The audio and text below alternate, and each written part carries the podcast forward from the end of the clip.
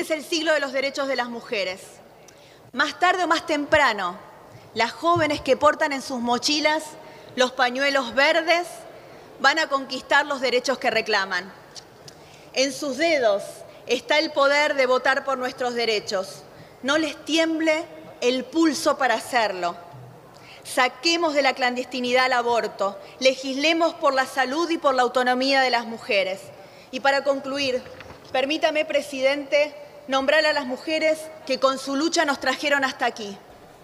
Marta Rosenberg, Marta Lanis, Nelly Mijerski, Diana Mafía, Mabel Bianco, Silvina Ramos, Virginia Franganillo, Silvia Oiserovich, Mariana Romero, Analía Mesina, Silvia Juliá, Susana Chiarotti, Marcela Rodríguez, María Luisa Storani, Marcela Durrieu, Silvia Osburger, Sandra Vázquez, Ruth Subriguen, Giselle Carino, Natalia Gerardi, Mariela Belsky, Raquel Asensio, Soledad Deza, Sabrina Cantarbia, Agustina Ramón Michel, Edurne Cárneres, Paola Vergallo.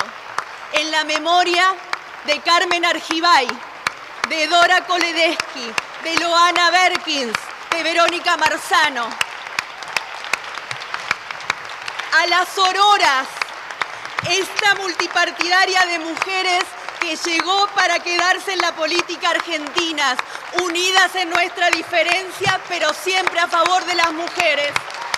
A las mujeres en sus casas, a nuestras madres y a nuestras hijas que el aborto sea legal, seguro y gratuito, que sea ley.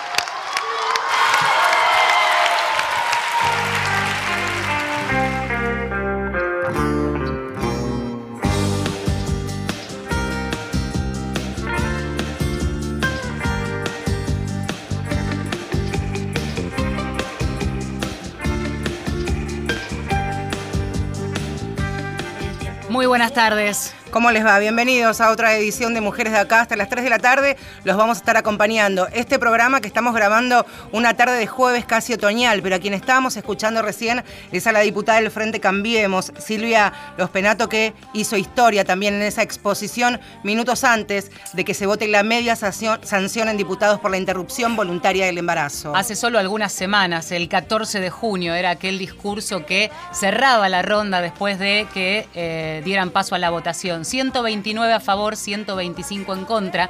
Y ahora estamos entrando en la última etapa, porque esta semana eh, que entra va a ser la del turno de los senadores. Y nombraba allí detenidamente y en una cadencia en su voz conmovedora, porque la sentimos porque estuvimos en, en las calles esa mañana mujeres que a lo largo de los últimos años que compartimos aquí en la Argentina hicieron historia, marcaron la agenda social, política y legislativa de la historia de nuestro país, del feminismo y los feminismos en la República Argentina, esta ampliación de derechos y que se nos legitimen por fin algunos. Esa lucha histórica eh, de la cual tres de esas pioneras están hoy aquí con nosotras. Está Marta Una de las tres primeras nombradas por los Penato, educadora popular feminista integrante de Católicas por el Derecho a Decidir de la campaña nacional por el derecho al aborto. Nelly Minchersky, feminista también, docente, abogada, eh, parte de la campaña, por supuesto, y eh, una de las redactoras del proyecto que se está debatiendo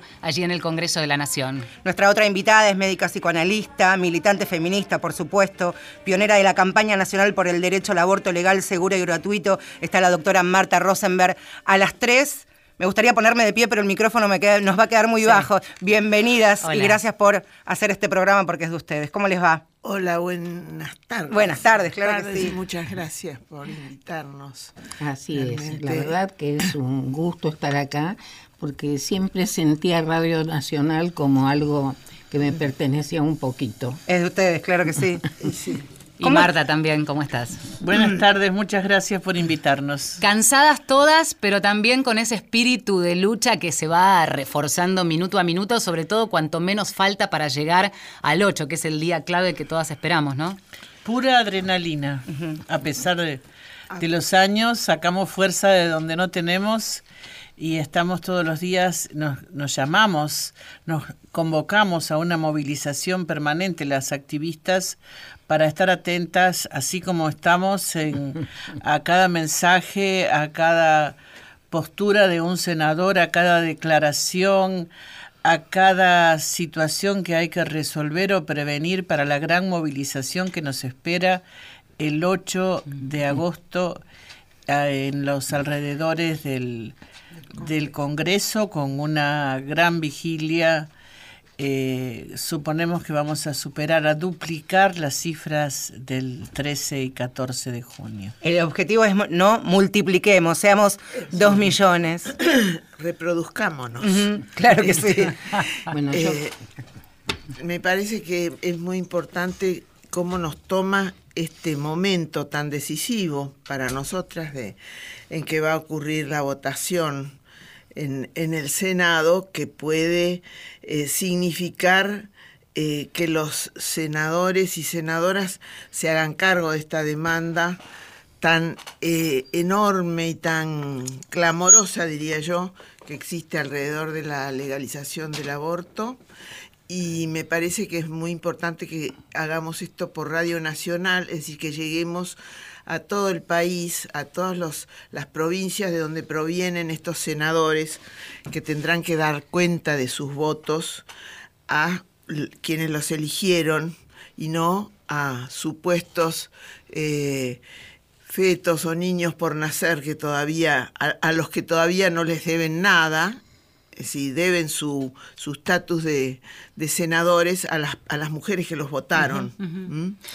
Entonces me parece muy importante que escuchen esta demanda y que respeten la, vigencia y la exigencia de hacer y colaborar, constituir una ciudadanía, una ciudadanía plena para las mujeres. Es muy importante, Marta, lo que, lo que estás diciendo, porque la campaña que abraza cerca de 500 organizaciones de manera transversal, bien federal en cada rincón, en cada provincia de nuestro país. Me gustaría también hablar de esto, que es lo que han recogido en todos estos años, pero principalmente en estos últimos meses, a horas de que se sancione y ojalá sea ley en, el Senado el intercambio con las compañeras de las provincias. Claro, bueno, yo creo que acá lo trascendente es transmitirles a los senadores que sientan realmente qué es la democracia. Y la democracia es que ningún sector sufra privación de derechos por creencias subjetivas, que las respetamos a todos.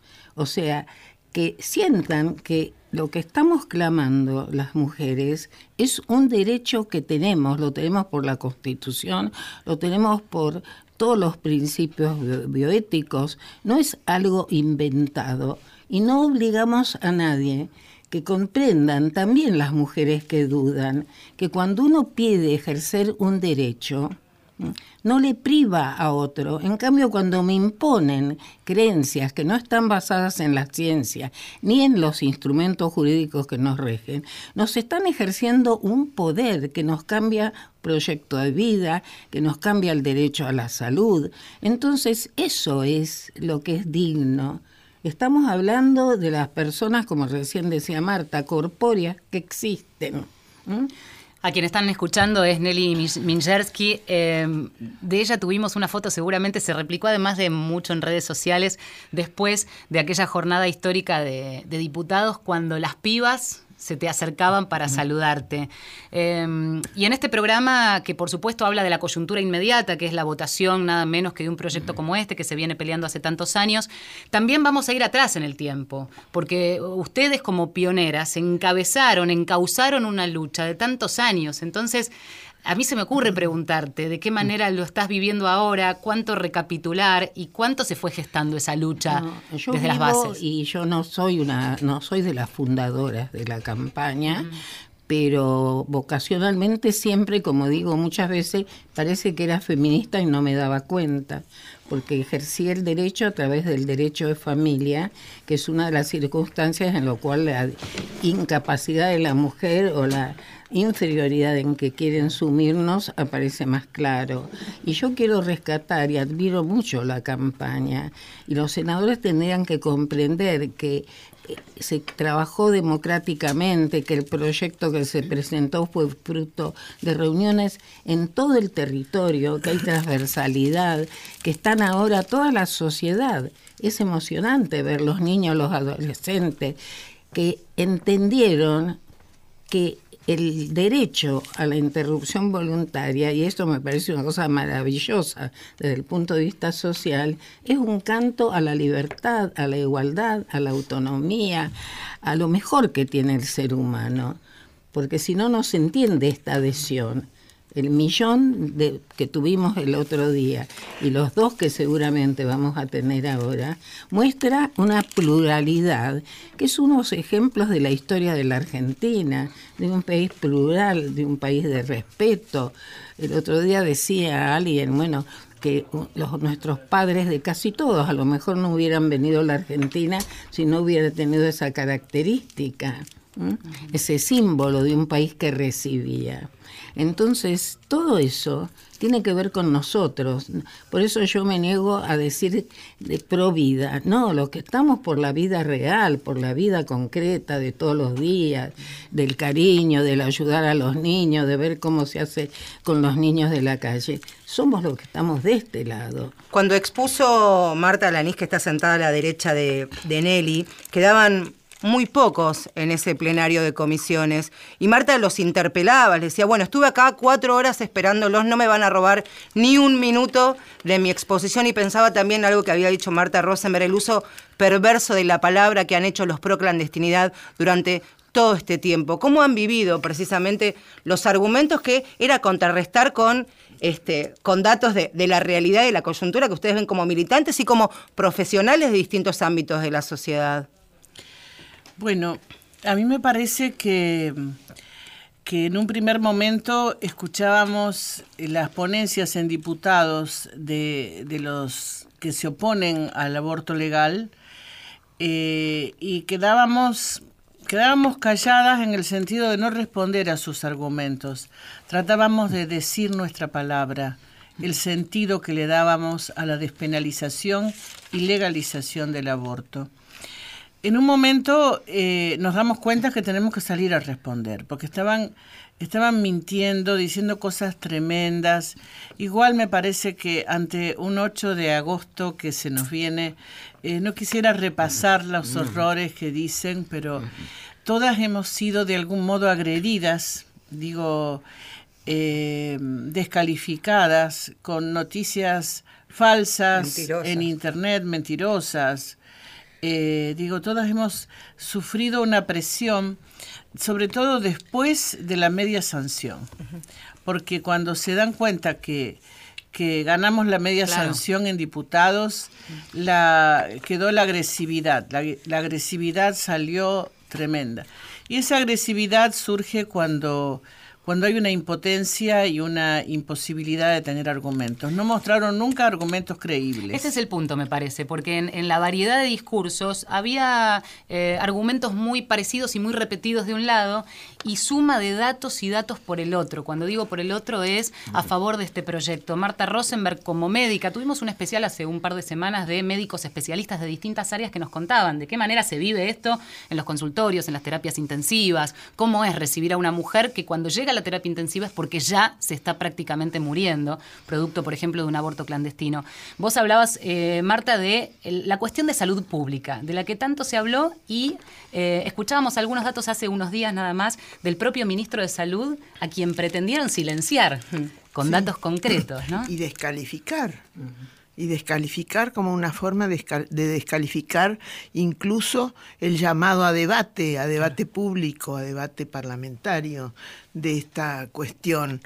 Eh, la descalificación es permanente, es una operación eh, usual, descalifican todo y a mí me impresiona mucho lo que decía Marta Alanis recién, este, que eh, el uso de la palabra para engañar y mentir, porque hay que decirlo, no es que no estamos de acuerdo en, en, muchas cosas, no es solamente que pensamos de otra manera, es que se miente descaradamente.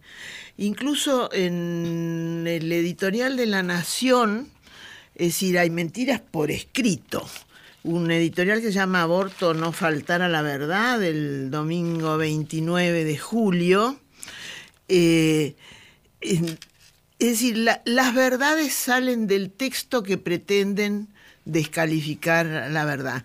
Por ejemplo, cuando se dice, este, em, no se puede asignar al consentimiento de la mujer mayor protección legal que a la vida inocente distinta de ella que habita en su seno. Esto es una falacia total, porque eh, el consentimiento de la mujer tiene efectivamente mayor protección legal en nuestra legislación y en nuestras costumbres en, la, en el imaginario de cualquier persona sabe que no es lo mismo una mujer que un embrión en el vientre de la madre y no le asigna el mismo valor.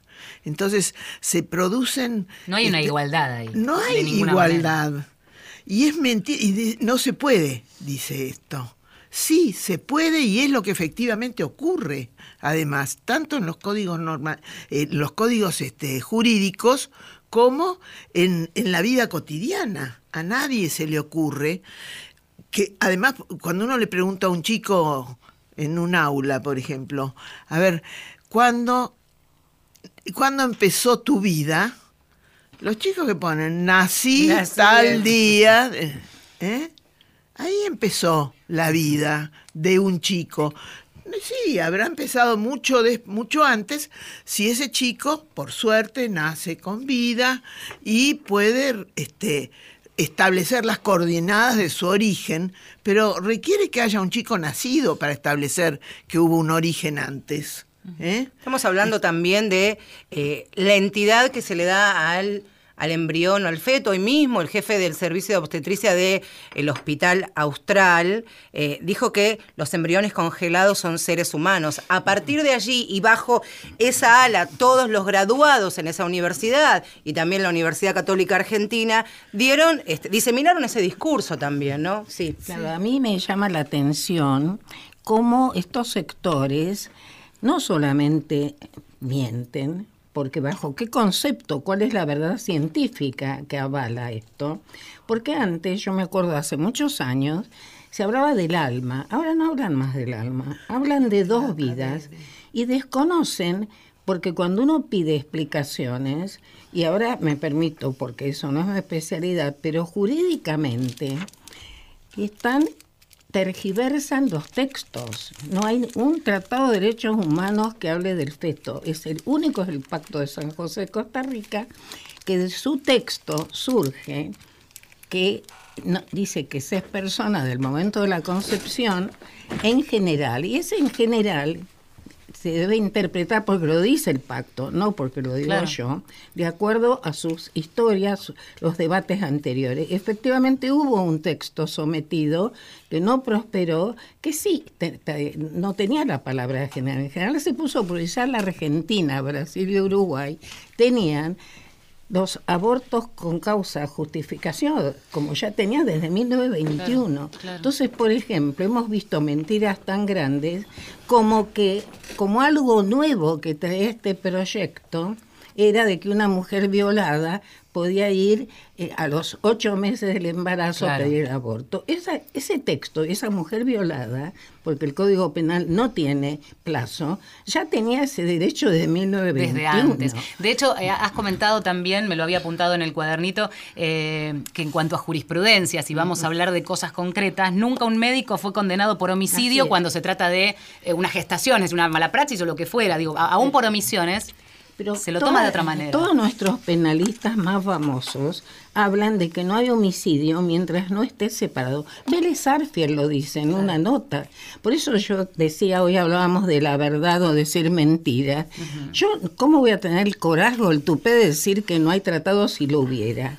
Entonces, cuando veo que se invoca el pacto de San José y no se habla de esas dos palabritas en general, no se dice por qué fueron puestas, o cuando no se analizan la Convención de los Derechos del Niño y la reserva que hizo la Argentina, que la hizo en un solo caso como reserva, que es el tema de los 15 años para tomar armas. Entonces eh, me quedo estupefacta de ver juristas que hasta este momento eran, pueden pensar distinto que yo, pero que uno los respeta y dice, pero ¿cómo dice esto si esto es una declaración o una reserva? Es como si nos dijeran 2 más 2 es 7. De repente, claro. Sí. Bueno, yo quisiera agregar, eh, no en la línea jurídica, pero sí en lo que, en lo que estaba diciendo Marta, eh, que en el magisterio de la Iglesia Católica, en ningún lugar dicen que el aborto es, compara es similar a un, a un homicidio. Y en ningún lugar de la doctrina ni del magisterio dicen que el embrión es una persona. Y eso no lo inventé yo, sino que salió publicado este año, en mayo, tipo primera semana de mayo, eh, en la revista que de la Conferencia Episcopal Argentina, la revista Criterio, en la editorial, he citado lo que dijeron los obispos ante el debate del aborto. En ese momento todavía no, no teníamos media sanción y estaban prudentes. Llamaron a la prudencia en el debate, llamaron a considerar que la doctrina de la Iglesia tenía tenía posiciones flexibles, que no había que usar en el debate posturas tan duras, porque en ese caso eh, iba a ser perjudicial. Entonces, en ese, en ese documento tan reciente, los obispos expresan que el embrión no es persona en ningún lugar de la doctrina y que el aborto no se compara con homicidio. Sin embargo, la gente que fue a hablar eh, que muchas algunos negaban tener en su origen mm, la cuestión religiosa, pero mm, decían barbaridades, decían barbaridades. ¿Cuántas veces en nombre de la iglesia en este caso se puede llegar a decir algo? Y si revisas ni siquiera ahí aparece. Bueno, estamos con eh, con tres feministas de raza, con, decíamos las históricas y no nos gustaba porque histórico parece que es del pasado y en realidad están en el presente militando. Histórico, estuvimos hablando con María, histórico nos da a manual de secundario, a mármol, de Carrara, es historia viva, es, ustedes están activas, van a estar, entonces son las pioneras, ¿cómo les gusta que la hayan? Para nosotros son... pero eh, ahora es cuando se actualiza nuestra historia. Exacto. Si nosotras tenemos historia, es lo mismo que el origen de la vida desde la concepción. No existe hasta que algo concreto, material, eh, eh, efectivo, que lo vemos al lado nuestro en la vida cotidiana, en la vida pública, existe de una manera arrasadora como está existiendo ahora este, el movimiento por el derecho al aborto. Es decir, eso ahora es nuestra historia. Durante mucho tiempo fue nuestra práctica cotidiana. Este, ahora nos, nos este, elevan a la categoría de la historia, pero para nosotros es, es una práctica que viene siendo nuestro activismo de muchos y permanente, por otro Claro, y que tenemos la gratificación enorme, por lo menos a mí me produce una gran emoción ver cómo hemos transmitido y cómo han elaborado las generaciones que no suceden.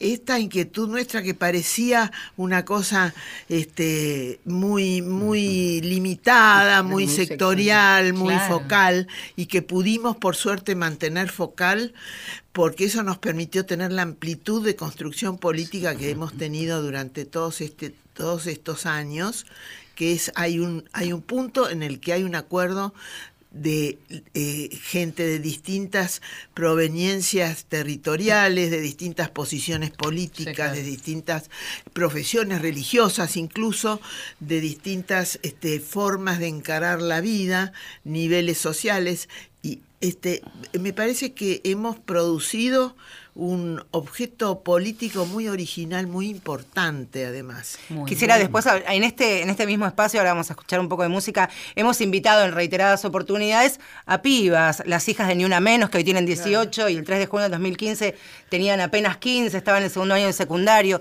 han venido las madres de ellas también y han hablado de ustedes y me gustaría después intercambiar porque están marcando la vida, las pibas que tienen entre 15, 17 y 18 años, así que después queremos hablar de lo que llaman las, las nuevas feministas. Esto es Mujeres de Acá, hoy en un programa hermoso. Con ellas, obvio, claro. Yo soy hija de la luna, nacida del rayo el sol. Mariana Carrizo, una copla por el aborto legal. Con muchas estrellas,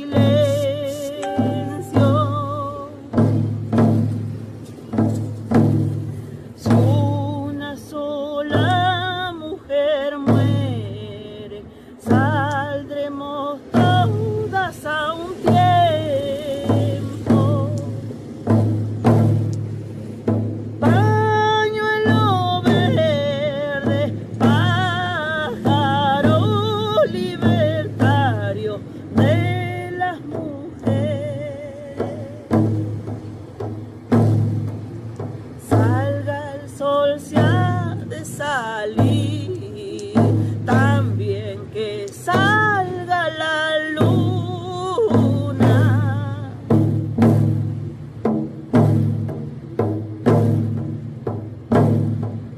El aborto será ley pa' que no muera ninguna. Mujeres de acá. Marcela Ojeda y Valeria San Pedro. Mujeres de acá.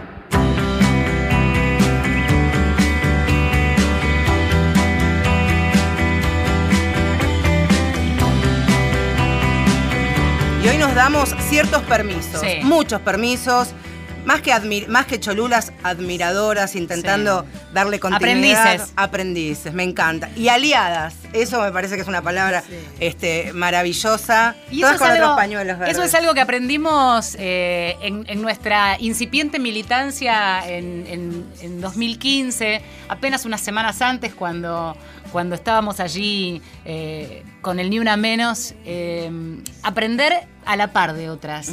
Eh, y eso fue muy lindo y eso lo sentimos ahora también con esto que decías de las nuevas generaciones, ¿no? Y pensaba también, y quisiera compartirlo, eh, generalmente a quienes son referentes, como ustedes, se les pregunta en entrevistas, ¿por qué sos feminista? Y muchos seguramente responderán, porque no hay alternativa, no hay otra forma de vida que no sea siendo feminista. Y también pensaba en la, en la importancia de un feminismo inclusivo, un feminismo de abrazo, de aprendizaje y de eso también son responsables ustedes, de haber abierto las puertas de par en par y hacer, hecho temblar la catedral del feminismo e ir copando las calles, ¿no? Eso, eso es una cocarda que bien se la pueden poner, aparte de otras tantas. Bueno, vamos a nombrarlas primero para quienes recién se enganchan. Después, de todos modos, queda colgado el programa completo y se mueve por redes. Marta Lanís, eh, Nelly Minchersky y Marta Rosenberg, invitadas del día, las pioneras eh, que, que estuvieron y muy presentes en una lucha que ahora pareciera estar al alcance de la mano, aún con las dificultades,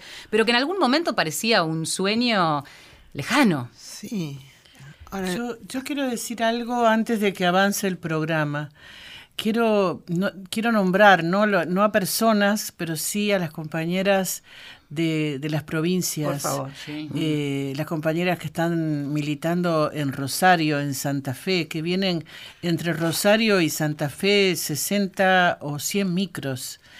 Eh, a las compañeras de Córdoba que están organizando 10 micros para venir y le están poniendo plata de su bolsillo, digo.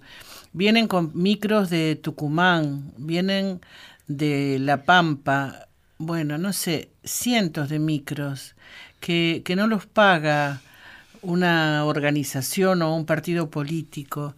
Las compañeras de, de Salta, de Jujuy, de Formosa, de Misiones. La característica de nuestra campaña es que nació siendo federal, con mujeres de las diferentes provincias. Tenemos compañeras en, en Neuquén, en Río Negro, En Río Grande, allá en, En Río. Grande. 18 grados bajo cero de térmica el otro día con su Tenemos compañeras en, en Catamarca, en La Rioja, no sé si nombré Tucumán. Es un riesgo así, nombrar las provincias sin, eh, digo, pero fue emocionante eh, cómo hace 13 años comenzamos con la campaña y, aproximadamente en esa fecha habíamos logrado a concretar un libro eh, de Marta Basalo que se llama En nombre de la vida, que Católicas auspició. Y nos fuimos como misioneras a presentar el libro de ella, que es un, un libro fue muy interesante, que analiza cuestiones de la religión y los obstáculos para legalizar el aborto, ¿no? Y con la presentación de ese libro abrimos la campaña en un montón de lugares. Y, y después otras iniciativas de otras compañeras que también iban a presentar sus libros o a hacer a demostrar sus habilidades, sus discursos, pero que fue un encuentro maravilloso y que ahora este 8 van a estar acá. eh, Impresionante. impresionante. Marta. y, es, y esto que decía Marta, este, a mí me trae de nuevo este, la- al tema de la historia y al tema de las nuestras genealogías, Eh, porque este, esta calidad de federalismo creo que está dada por toda una historia anterior a la campaña, que es la historia de los encuentros nacionales de mujeres, que es el lugar del ejercicio federal de, del movimiento de mujeres y que tiene ya 33 años de historia y que ha sido, igual que la campaña, un evento que desde su nacimiento no ha dejado de crecer y de este, extenderse. Y, y creo que esto es muy importante porque nos preguntan muchas veces en este momento de muchos países eh, de la región, de América Latina y también de fuera de la región, porque tenemos contactos y consultas de países como, como este, en, en- en Francia y en, en Italia. ¿Cómo hicimos para tener una campaña nacional de estas características? Y creo que tenemos que reconocer, así como ustedes nos están reconociendo a nosotras, tenemos que reconocer también nuestras historias, nuestros antecedentes. Por ejemplo, en el caso de Nelly, que ella dice que no se dio cuenta cuando se hizo feminista, pero Nelly tiene una historia de lucha muy anterior a esto. Este, y, y- y yo también, y Marta seguramente también. Es decir, creo que eh, eh, a mí me parece muy importante situar el, el- el actual movimiento por el derecho al aborto, la campaña nacional y todos los movimientos que están en este momento confluyendo en esta, en esta movida, en una historia que es una historia política nacional, digamos. Claro, yo creo, complementando, perdón Marta, que es una cualidad que tenemos las mujeres argentinas, porque esto es muy antiguo ya. El encuentro nacional de mujeres antes de que fuera este tipo, las mujeres políticas, o sea, a través de la historia, y prueba de ello es todo el movimiento de madres, de abuelas, hemos asumido en una forma particular, digamos, y porque el entramado de nuestra historia es un entramado de lucha por los derechos humanos y por la democracia. Y yo creo que esa virtud, o, o como la quieran llamar, es lo que ha hecho que pibes, varones de 14 años estén con el pañuelo, porque sintieron algo que era la defensa de la escuela laica y pública, la defensa del derecho a aprender, el derecho a la salud, el derecho a que se los considere personas y sujetos. Me parece que en- en este momento, no, no sé si coincidirán, pero por lo menos en el intercambio que uno va teniendo por fuera de la militancia, con amigos, con compañeros, es un momento también de sacarse el sallo de la hipocresía, del ocultamiento y sincerarnos y empezar a hablar puertas adentro en nuestras casas, Sí. en nuestras familias. Y pregunto y hago extensivo esto a nuestros oyentes y nuestras oyentes. ¿Quién no ha interrumpido un embarazo? ¿Quién no ha acompañado a una amiga? ¿Quién no habrá salido corriendo a llevar una amiga a una guardia de un hospital o a un médico amigo por el temor a que quede presa y uno tenga que ir a buscar un abogado encima o que un médico amigo no pueda recetar misoprostol? Todas, en algún momento, directa o indirectamente, hemos transitado esta situación, incluso las que van a votar el miércoles. Yo quiero señalar algo que me parece que es una virtud enorme de las compañeras de la campaña, como Marta, como las dos Martas, como tantas, porque todas son importantes. Cada persona que esté hoy a favor es una militante, con su presencia, con que lleva el pañuelo. Entonces, que hay otro tema que a mí me interesa y que alguna vez lo vamos a profundizar, y eso ya no se retrocede, cualquiera sea el destino de la ley, que estoy segura que tiene que salir bien, que es el haber desmistificado, sacar el tema sexual del tabú, que se hable, que se conozca, que conozcamos nuestros cuerpos, el cuerpo de nuestros compañeros. Ese sacar y sacar de la clandestinidad, porque el aborto nos ha puesto a todas las mujeres cuando tenemos una relación sexual que es lícita, como yo digo, una consecuencia que nos puede poner en el campo del delito. A todas, ¿eh? Sí. Sí, Con claro. la gravedad que a las mujeres que no tienen la posibilidad de pagar un aborto clandestino, ilegal, pero en mejores condiciones sanitarias, igual se sufre la clandestinidad. Y no digamos a los otros sectores donde ahí arriesgan su vida. Y hay victimizaciones y capas de vulnerabilidad infinitas, ¿no? Educación sexual para decidir es el primer paso que nosotros tenemos que conocer si tuviéramos la educación sexual integral de amplia aplicación en nuestra República Argentina y te miro a Marta como educadora este, popular y el, el fin de semana pasado hicimos un programa de la ESI en el nivel inicial. Hablamos con maestras jardineras, con inspectoras de distritos y también con padres y eso es, y es revolucionario también pero ahí te pregunto como feminista y como católica, ¿qué pasa en las escuelas y como educadora, como tu rol principal de, de educadora? Bueno, eh, en las escuelas no se ha logrado implementar eh, de manera igualitaria la, la ley de educación sexual, todos lo sabemos. Eh, se ha habilitado en aquellos lugares donde ha habido responsabilidad del personal docente de, de alguna provincia. En algunas escuelas sí, en otras no. Eh, lamentablemente, nosotras consideramos que que ha habido un obstáculo una vez más de los sectores de la del poder de la jerarquía católica, no de la iglesia que, podemos ser mucho más diversos y, amplios, ¿no? Y nos parece que, que la educación sexual eh, no solamente se puede dar en el aula, hay que darla también en la vida cotidiana, hay que hacerla hay que hay que quitarle todo todo el tabú, toda la cuestión esta que la hace como con, con mi hija cómo voy a hablar de estas cosas, con mi nieta cómo voy a hablar de estas cosas. Como que es algo que no se habla en la mesa. Sí. Algo ¿No? de eso en todo caso puede ser que sea lo que está cambiando. Así ¿Cuál es, la, está cambiando. cuál es la percepción? Les pregunto en función de, A de- mí, de esta a mí cuestión. me pasó una cosa muy interesante. Yo trabajo también hace muchos años en educación sexual en distintos contextos, desde antes que existiera la ley eh, de educación sexual en, en la ciudad de Buenos Aires, por ejemplo, en el contexto del Consejo de los Derechos de Niños, Niñas y Adolescentes y capacitación de docentes, etcétera. Eh, eh, tengo un- un- una pequeña historia ahí en el INAD, y, eh, tengo una pequeña historia ahí con educación sexual. Y en este momento que la ley eh, 26.150 no se implementa, ni siquiera se menciona en los discursos que hubo en diputados y en senadores, cuando se habla de educación sexual, se habla como si la ley no, No existe. existiera.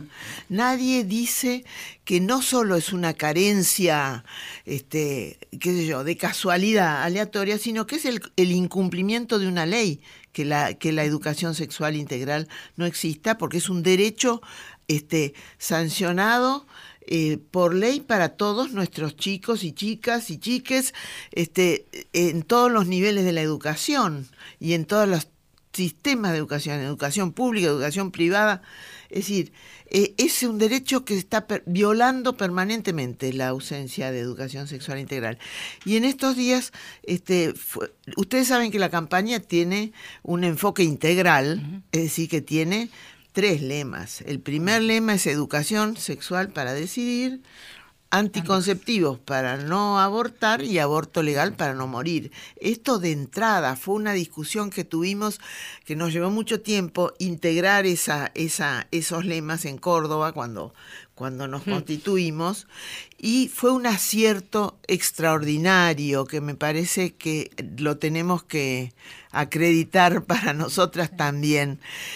Por- en este momento, este, hace unos días me enteré porque me invitaron hay una hay una eh, hay una unas jornadas del Ministerio de Educación de la Ciudad de Buenos Aires donde no se implementa desde desde que se sancionó la ley. Nunca se implementó correctamente y según la ley la educación sexual integral este, y hacen una, una jornada de consulta con diversas personas interesadas y ¿saben cómo se llama la jornada? ¿Cómo?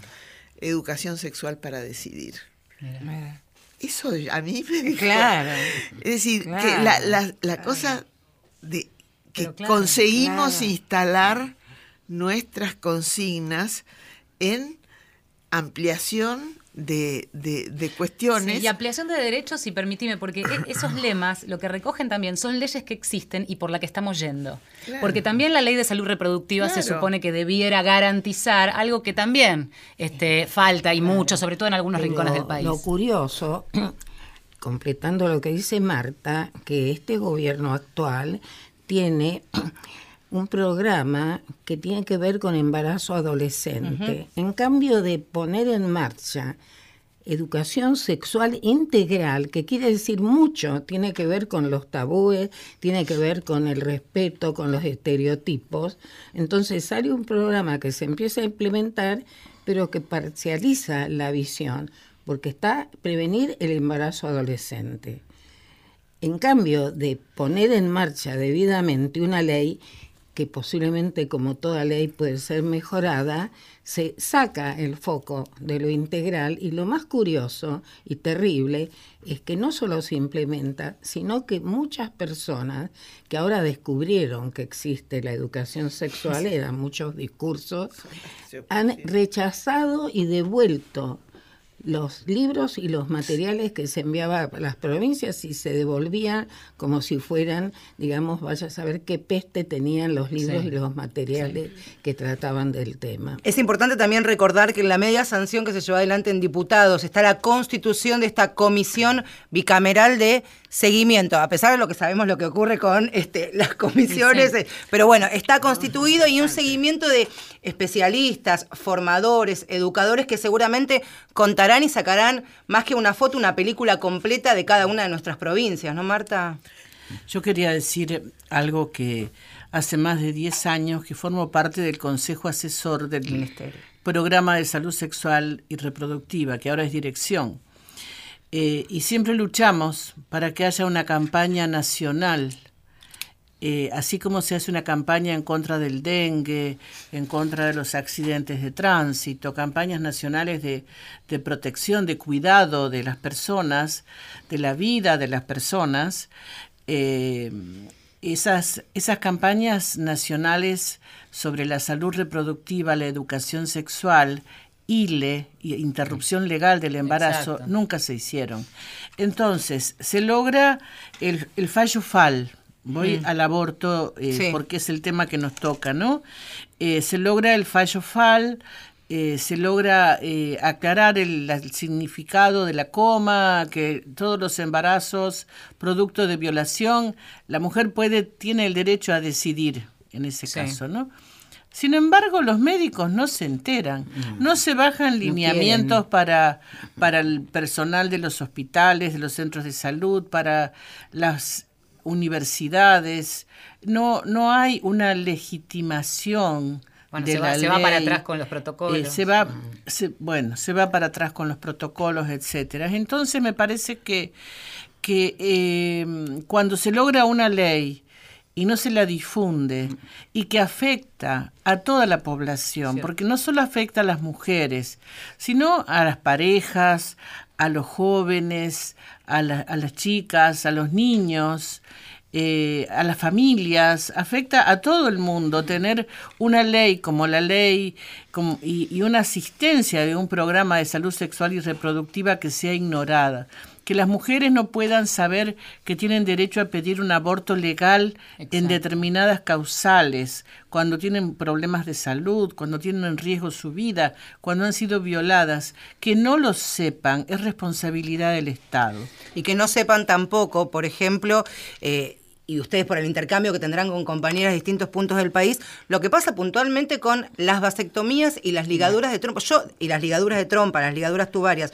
Yo no tengo recuerdo de haber visto tal vez ustedes me puedan ayudar, una campaña de difusión y concientización acerca de los servicios de nefrología, por ejemplo, que pueden hacerle la intervención a los varones o a las mujeres. Y también es sustancial quiénes son las que mayoritariamente se someten a este tipo de intervención. Mayoritariamente las mujeres, siempre este, con, con las ligaduras, ¿no? Bueno, el problema es tan grave que los médicos, sectores médicos de la ciudad autónoma de Buenos Aires se han negado a hacer vasectomías o ligadura de trompa bajo el siguiente argumento, que como la ciudad autónoma ahora es como si fuera una provincia y la constitución famosa, la primera, y siguió así, dice que salud es un tema que se reserva en las provincias, no tenían por qué este, aceptar y hacerlas.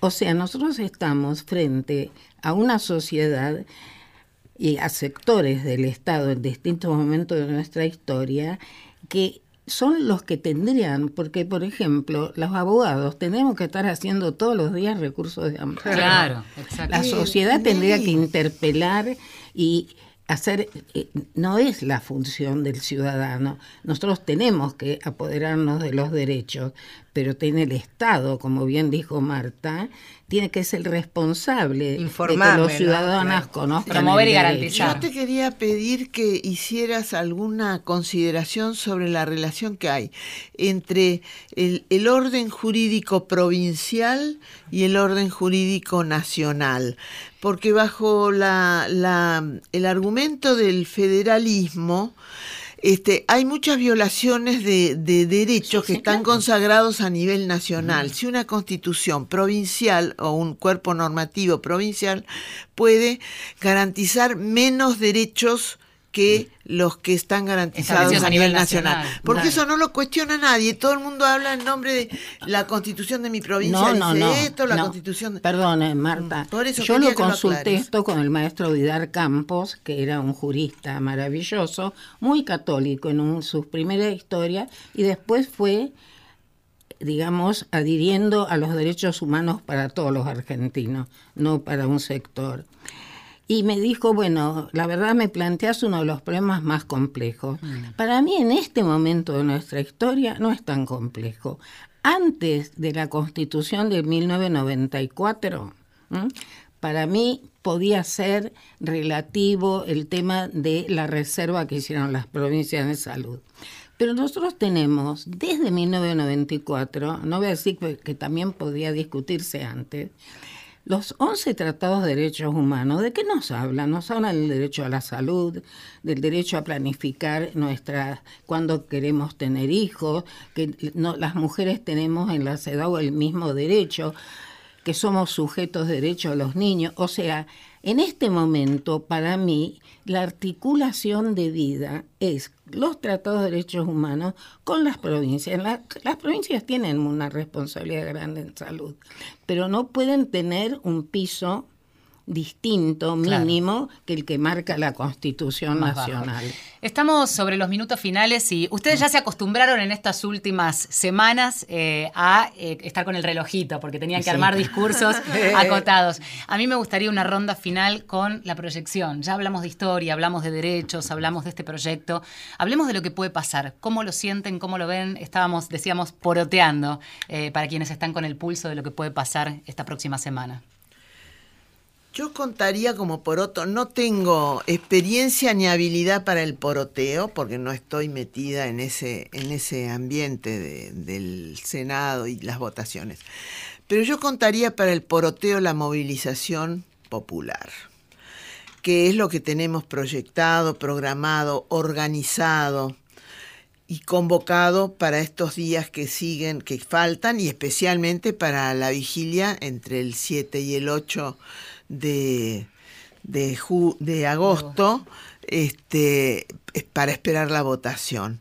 Nosotros esperamos una enorme movilización, tenemos preparado una, una agenda muy variada y muy interesante de actividades de todo tipo, talleres, eh, em, eh, talleres de, de ciencia, talleres de, de historia, talleres de salud, taller de la red, hay talleres de la red de, profes- de profesionales por el derecho a decidir, hay talleres de la red de docentes, es decir, hay una enorme cantidad de talleres y actividades, actividades plásticas, actividades artísticas, eh, música, de todo en la vigilia que, que vamos a tener del 7 al 8. Estamos convocando a todo el mundo a que dupliquemos. Las chicas, vayan con dos amigas, por Ahí favor. está, ahí está. Lleven a dos amigas que no hayan estado el 13 de junio. Dale, Marta. Marta. Bueno, eh, coincido con Marta, nosotros manejamos la calle, la movilización y, también seguimos de cerca, marcando de cerca a los senadores eh, y a las senadoras. Eh, yo creo que, venimos bien, que, vamos a tener ley, que vamos a hacer esta movilización porque confiamos en que vamos a tener ley y quería anunciar que, que el día... mm, que el día 6 de agosto va a haber una conferencia de prensa a las 12 en, en Telam Perfecto. de la Ahí en campaña la para anunciar todos los detalles del día Muy 8 bien. y estamos, estamos esperando la, la gran fiesta. Ahí está. Nelly. Una palabra.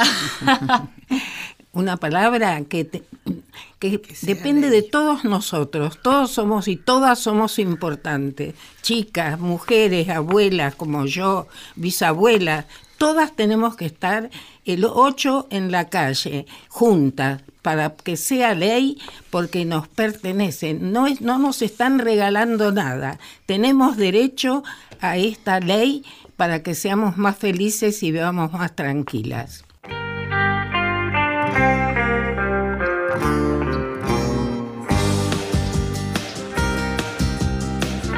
Cerrando sobre el estribo del programa. Ya nos estamos yendo y nos vamos a reencontrar el 8 de agosto. Allí vamos a reproducirnos, multiplicarnos desde el deseo, por supuesto. Inés Gordon en la producción. Pichiborro nos puso al aire y Diego Rodríguez, nuestro operador. Señora, nos reencontraremos la semana que viene con una ley debajo del brazo, nuestra. Que sea ley. Gracias, señoras, por haber venido. Un gusto.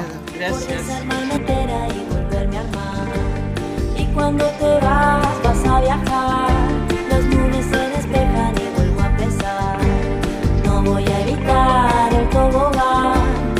Todo lo que sube tiene que bajar. Y si te vas.